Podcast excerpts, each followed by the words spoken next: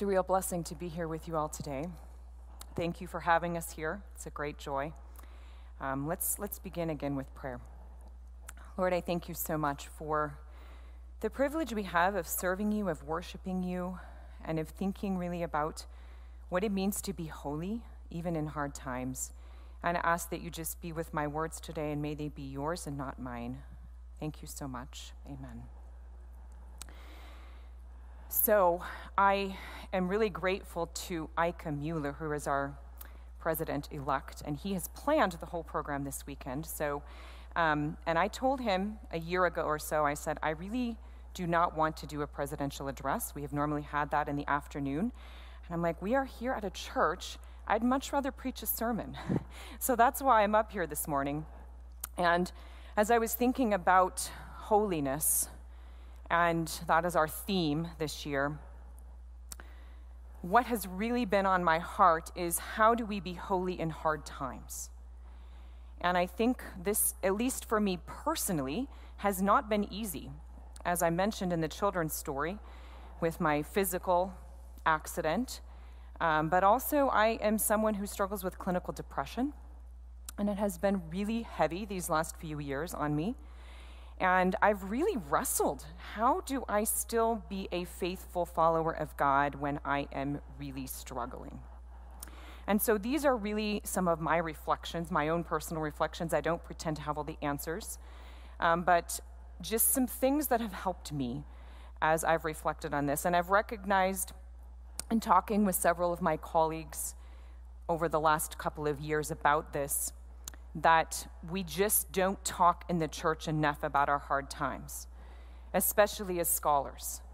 And I am prone to this as well. It is much easier to say to someone, "Oh, I'm just behind and I'm, you know, delayed in getting this to you or whatever," right? Rather than saying, "I'm really struggling right now. I have depression or I'm going through a divorce or whatever it may be," right? So how can we be better about being vulnerable, about being honest about where we're at? And I find that when I do that, other people are like, oh, yeah, I have that too, right? Or I'm going through a hard time too. So I want to be better at sharing those hard things and hard times in my life. But I think the hardest thing is that God promises in the Bible good gifts.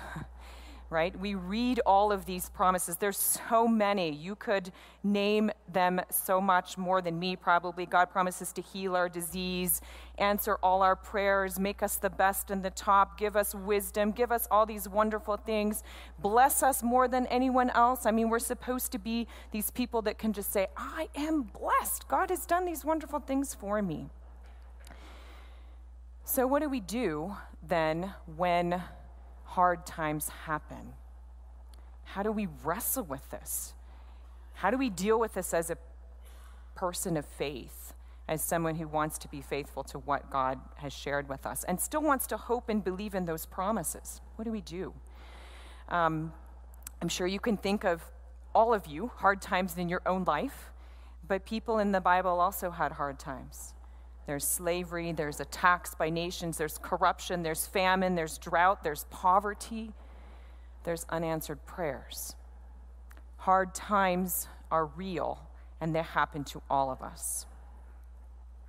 So, how do we respond? And I'm going to list up here on this screen some responses that I've heard. Some of the first ones are ones that have been told to me in my hard times. I think we're often very well meaning in what we say to people, but we're also often hurtful. Um, be grateful in everything, right? You should find something to be grateful in what you're going through. Okay, I mean, that is true, but it also is really hurtful when you're in the middle of it. God wants to teach you a lesson, right? God brought this on you so that you can learn a lesson. I had people come into my hospital room and tell me that. It's like, hmm, I think God has taught me lessons, but I'm not certain that that's why God brought it on me, and I don't think God brought it on me to begin with. Or this you must have sin, hidden sin or some sort of defiant sin in your life, right? You must have done something wrong. This is like what Job's friends said to him, right, in the whole book, right? You must have done something wrong. God wouldn't have let this happen to you otherwise. Or how about this one? You just need more faith. If I had had more faith, I wouldn't have gotten into depression or my accident or whatever that might be. Or God gave you this for your good, right? God really wants your good, so he gave you this hard time so you'd have good in your life. Or, this is God's will. This is not for me necessarily, but I've heard people say this. This is God's will for this person to suffer. Or, their death is for God's glory. I think people's death can be for God's glory, but I, I, I'm troubled by us saying that to someone, right? When they've just lost someone. Or this they died now so that they wouldn't fall away later and be lost, right? So they died now so they'd be saved this can be true again, right? But I think this is this is problematic necessarily to say. So, are these all true? Do they have elements of truth in them? I I think they do sometimes, right? We have examples in the Bible of all of these things. So sometimes they can be true. But I think the trouble is when we immediately jump to trying to find a reason when maybe we just need to be with that person. In addition, the biblical picture is often way more complex than we usually share. And I want to share some of these things that have that I see in the Bible. So first of all, God's ideal was not hard times, right? When God wants to bless his people, he wants to bring prosperity. He says this, and I believe his promises are true. He wants to bless us. This is truth, right? But this is not the full picture in the Bible because God is not the only being that is acting. God longed for Israel to be the first, the best, the most wise, the one that people came to and said, I want to follow God because of you guys. But this is not always what happened. So I want to think about just a few of the reasons. There's probably many more that you could come up with, but a few of the reasons as to why um, as to why you might be going through a hard time, and then we'll talk about, finish with how we can be holy in the midst of those hard times. So the first one is other people's free will or sinful choices. So we, we heard this in the scripture reading, right, with this intentional evil that Joseph's brothers did to him. This was not his choice. This was not God doing this to him. It was his brothers being evil, right? So this can happen to us as well. It can also be circumstantial evil. Maybe you're caught in a war, maybe a war of reality, if you're living in Europe right now, or a war of words, a war of gossip, a war, a theological war. I don't know, but it might be some war, and you are a casualty in that war. Or an accident, like my accident. I don't believe that God caused my accident. It was simply an accident, right? We see this in the Bible too. Mephibosheth's nurse drops him, right? He becomes lame. So people have accidental things that happen to them. Sometimes it's purposeful. People do purposeful evil, right? Sometimes it's the circumstantial results of that evil that they do. Then, of course, this is one we're familiar with as Adventists Satan's actions. I believe Satan is an agent we see all through the Bible working to do evil things to people and to hurt them. Satan wants us to be hurt, Satan wants us to turn away from God because of our pain. He wants us to blame God. This is his great desire, and I can attest to you that this is a great temptation for me when I go through hard times. It is hard to not blame God. Well, God could have stopped it, right? Why did he not stop it? It's very easy to turn to that, right? And I think it's important that we don't forget the great controversy when we go through tough times. Then it could be simply natural disasters. And I am kind of encompassing this into all the like terrible things that happen in the world because of sin that may not be our fault, right? So, disease, you can be as healthy as you want. Here in Boulder, you all really care about being healthy, right? As Adventists, we should all care about being healthy, but that doesn't mean we're not going to die. doesn't mean we're not going to get cancer, other diseases, right? No matter how well we care for ourselves. And this is a part of living in a sinful world. Plagues, drought, famine, we've all just been through COVID, right? These are things that um, I believe are just part of living in this sinful world. Depression, I think you could put under here, right, in many cases.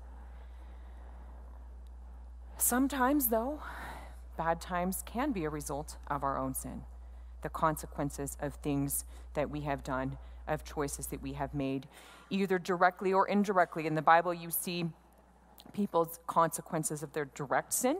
You also see national sin, right? Where the whole nation commits a sin. There are consequences on people as a result of that. People had to go into exile, some of whom were righteous, like Daniel, right? But they end up in exile because of the sin of the nation.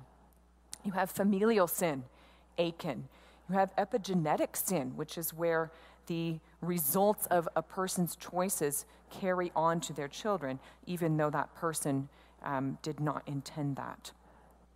You can see this with, I think, with David and his sons, right, which who do a lot of the same sins that he does. So it can be the results of our own sin.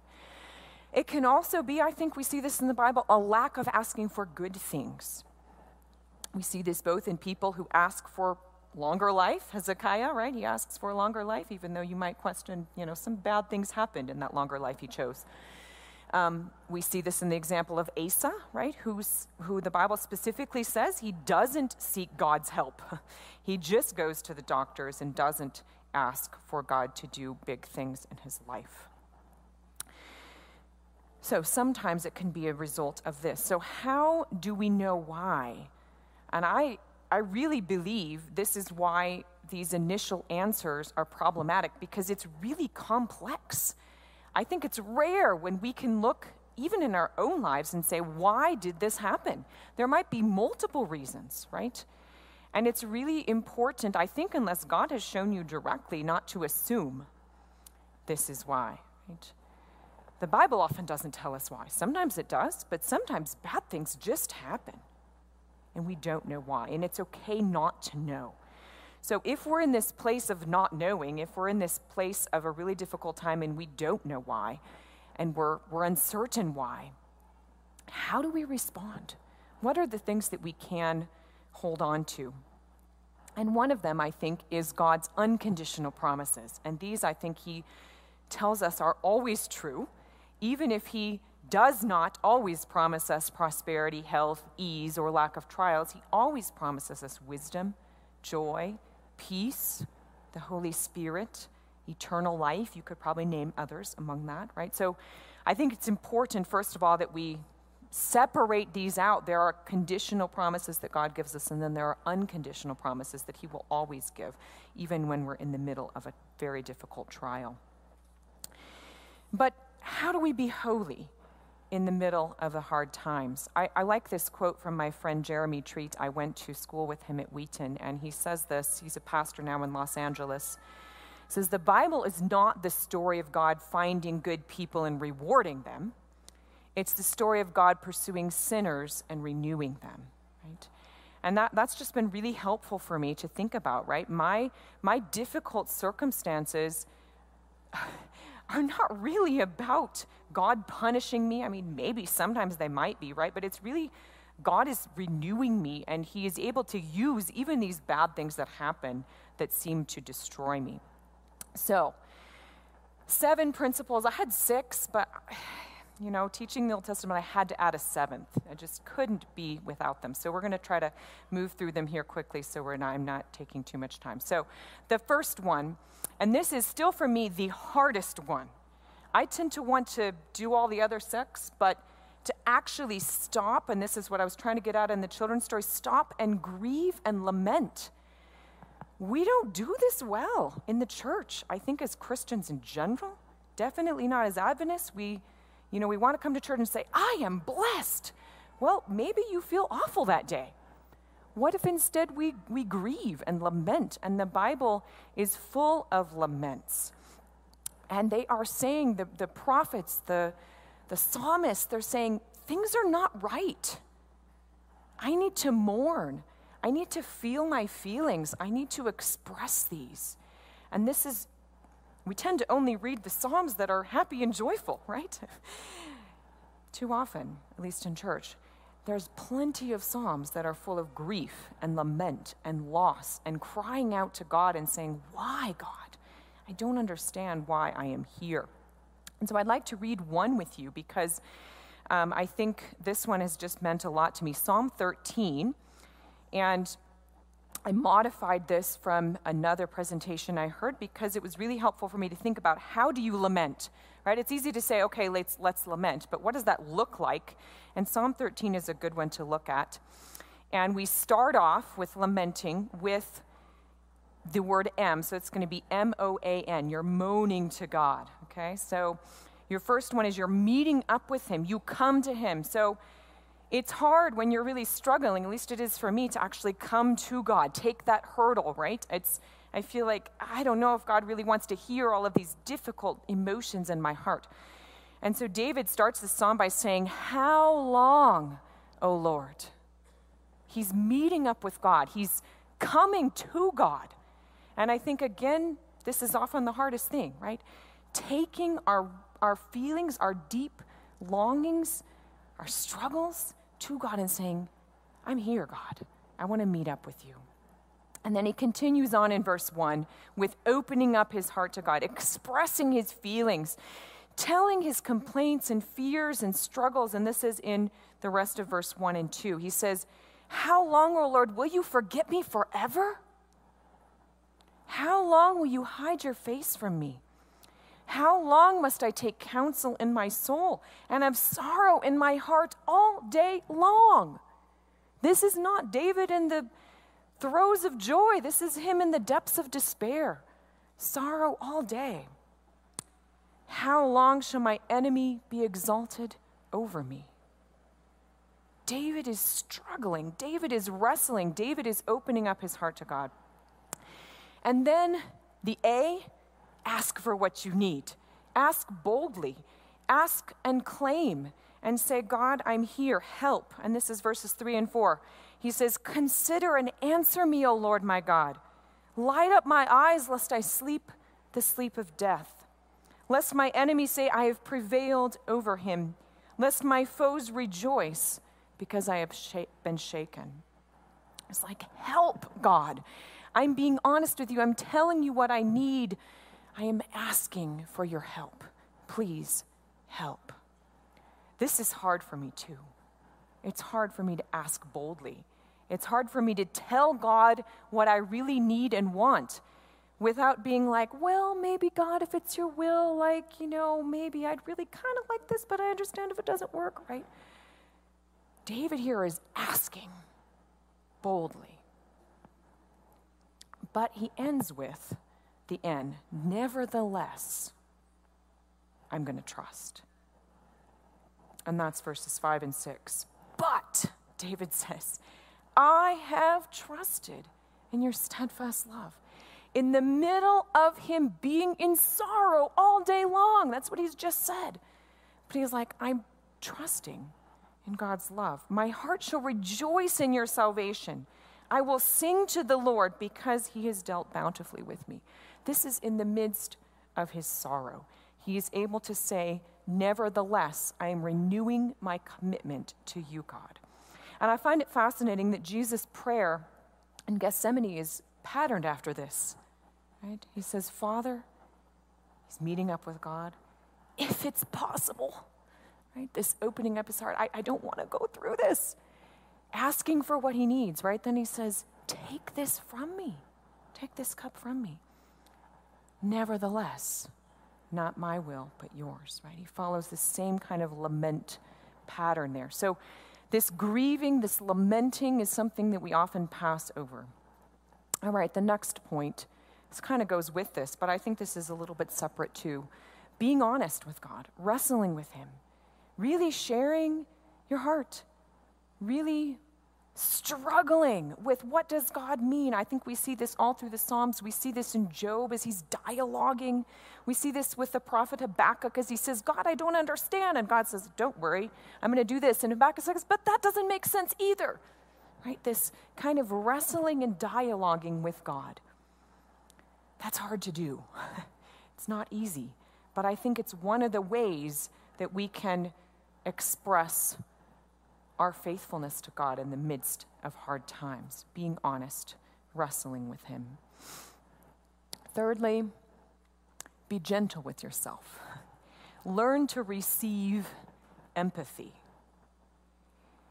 I see this in the story of Elijah. I wish we had more time to spend there. I encourage you to go back and read 1 Kings 19 on your own. Elijah's depressed. Elijah wants to die. Elijah's running away. He's struggling. He's fearful. He doesn't understand the truth. He says, I'm all by myself, God. There's no one else like me. Just take my life. God doesn't come down and say, You idiot. Look, there's 7,000 people. No, what does God do? He sends an angel, he touches him, he gives him food, he lets him sleep. He takes him on a very long walk for 40 days. You actually think he, he didn't walk very far every day to get down to Mount Sinai. It was a long, long time that he could have done in about 11 days based on how fast they walked then. It's time out in nature, walking slowly, thinking, reflecting. And even there, God shows up to meet him in the still small voice. He's silent, he's with him, he's empathetic. And even though Elijah's still struggling and wrestling and saying the same things to God, God is gentle with him. God doesn't treat him the way I treat myself, right? God has empathy, God cares. And God eventually says, All right, I'm going to give you a companion, Elisha, and I'm going to give you purpose but I'm also going to take you to heaven with me. Isn't that amazing? Elijah, who struggles and wrestles and believes the lies, is depressed. God takes him to heaven. God loves depressed people. God cares about people who are struggling. God is gentle. God has empathy. Number four, rest in God's character of love. Jesus understands your suffering. Jesus has been there. God suffers. I think this is one of the most powerful, beautiful things about the Bible is that it is very open and honest about God's heart of love for his people and God's suffering that he goes through when we turn away from him. God suffers. Jesus suffers. He understands. So if no one else understands in your life, if no one else is saying, hey, I have empathy for you, I care about you. God does. Resting in his character of love, resting in his understanding for you. Number five, look for God's creativity. And this may not be something you can do right away in your hard times. But I think we see this with Joseph, right? Later on, the very towards the end of his life, his father's died, his, his brothers have come back to him and they say, they're terrified that he's going to kill them, right? And he's like, look, I'm not God. But look, you, you meant this for evil. You tried to destroy me. But look what God did, right? This was not God doing these bad things to me, it was you guys. But God was able to bring good out of it. God was able to save a bunch of people through this. And I find this true in my own life. It's really hard to see in the moment, but I can look back now and I'm because of the things I have been through, I am much more of an empathetic person. I'm a much more caring and understanding person with my students and my friends and my family. Could God have done that some other way? Of course, right? But because of the things that the devil and other things and just living in a sinful world happened to me, God has brought good in spite of the bad. So, looking, taking time to look for God's creativity in your life. Number six, later on, I think this is important because sometimes in the moment when you try to do this, you cut short the grieving, you cut short the lament, you cut short the feeling, you cut short the working through what you're really going through deep in your heart. But later on, I think we can learn and say, okay, God, how can I grow from this, right? Maybe I'm not, maybe you didn't intend this for me, and I think it's often the case for most things, right? But how can I grow? How can I learn? How can I grow? I think we see this with Job. We see this with Elijah, right? Even in the story of his depression. Job, I'm convinced more and more looking at the book of Job that in God telling Job at the end about all the animals, he's also talking to him about the great controversy as he talks about Leviathan and Behemoth. And he may not understand everything that's there, but this is why he's like, oh, I get it, God. There's something else going on here, right? You're not attacking me. There's a bigger force of evil. Well, there's a big force of evil, but you have control ultimately over that, so I can trust and rest in you. So, how can we grow out of our hard times? Not that God brought them to us in order for us to grow. There's a very big difference, right? But how can we let God use these things for good? Paul talks a lot about this, right? How can we let the suffering grow us into better people and followers of God? And then, number seven, the one which, of course, is always our favorite, but I think we tend to go here first. And I'm not saying we shouldn't go here, right? But we need to feel those feelings and go through those things, just like all of the Bible people did and Jesus himself did. Eagerly anticipate, though, the time when God's going to make all of this right. We're not promised good times here on earth. Many times we have them because God loves us and He does the best He can in this sinful, dark world. But ultimately, just like Job, the very center of the book of Job, the most important point is Job saying, I know that my Redeemer lives and I'm going to see him again in my own self with my eyes after I die. God's going to resurrect me. So, whatever else happens, that can give us hope. Even if there's none of these other things, maybe we can't see a lesson. Maybe we can't seem to grow out of it. Maybe we end up a martyr like John the Baptist but we can eagerly anticipate the coming of the Messiah, which is really the only thing that can truly and fully give us hope. So, as the musicians come up here, I want to kind of reiterate these things by a few statements here at the end, because I think I'm not trying to say some of those things at the beginning aren't important, but I do want to say that it's not so much about always being grateful. I'm not saying we shouldn't be grateful, but sometimes we need to grieve and lament before we are grateful. It's not so much about always saying the right things like, I'm doing well, everything is wonderful, but it's about being honest with God. Holiness in hard times is not so much about fixing yourself, trying to make yourself better, but it's about being gentle with yourself, receiving empathy, letting God show his love and other people show their loves, love into your life. Holiness is not so much about having more faith, although it does include that, but it's really about resting. When you're in a hard time, rest in God's character of love, rest in his understanding for you, rest in his care for you.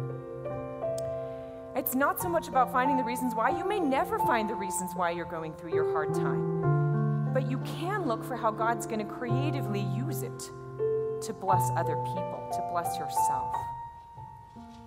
It's not so much about looking for lessons, even though lessons may be there, right? But it's about considering ways maybe that you can grow, even in the midst of it.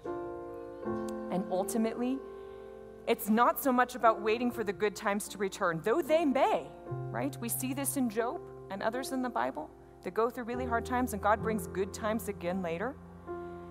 But what if they don't? we spend our whole lives waiting, and then we've lost this great hope that we have to look forward to the resurrection, that ultimate good time. And I can testify to you personally that that seventh reason is often the only reason that gets me through. I may not be able to do all of those other things or see all those good things, but sometimes in the midst of it, I can say, Thank you, Jesus, for loving me for creating me, for redeeming me, and for promising to come again. And I long and look forward for that day. Amen.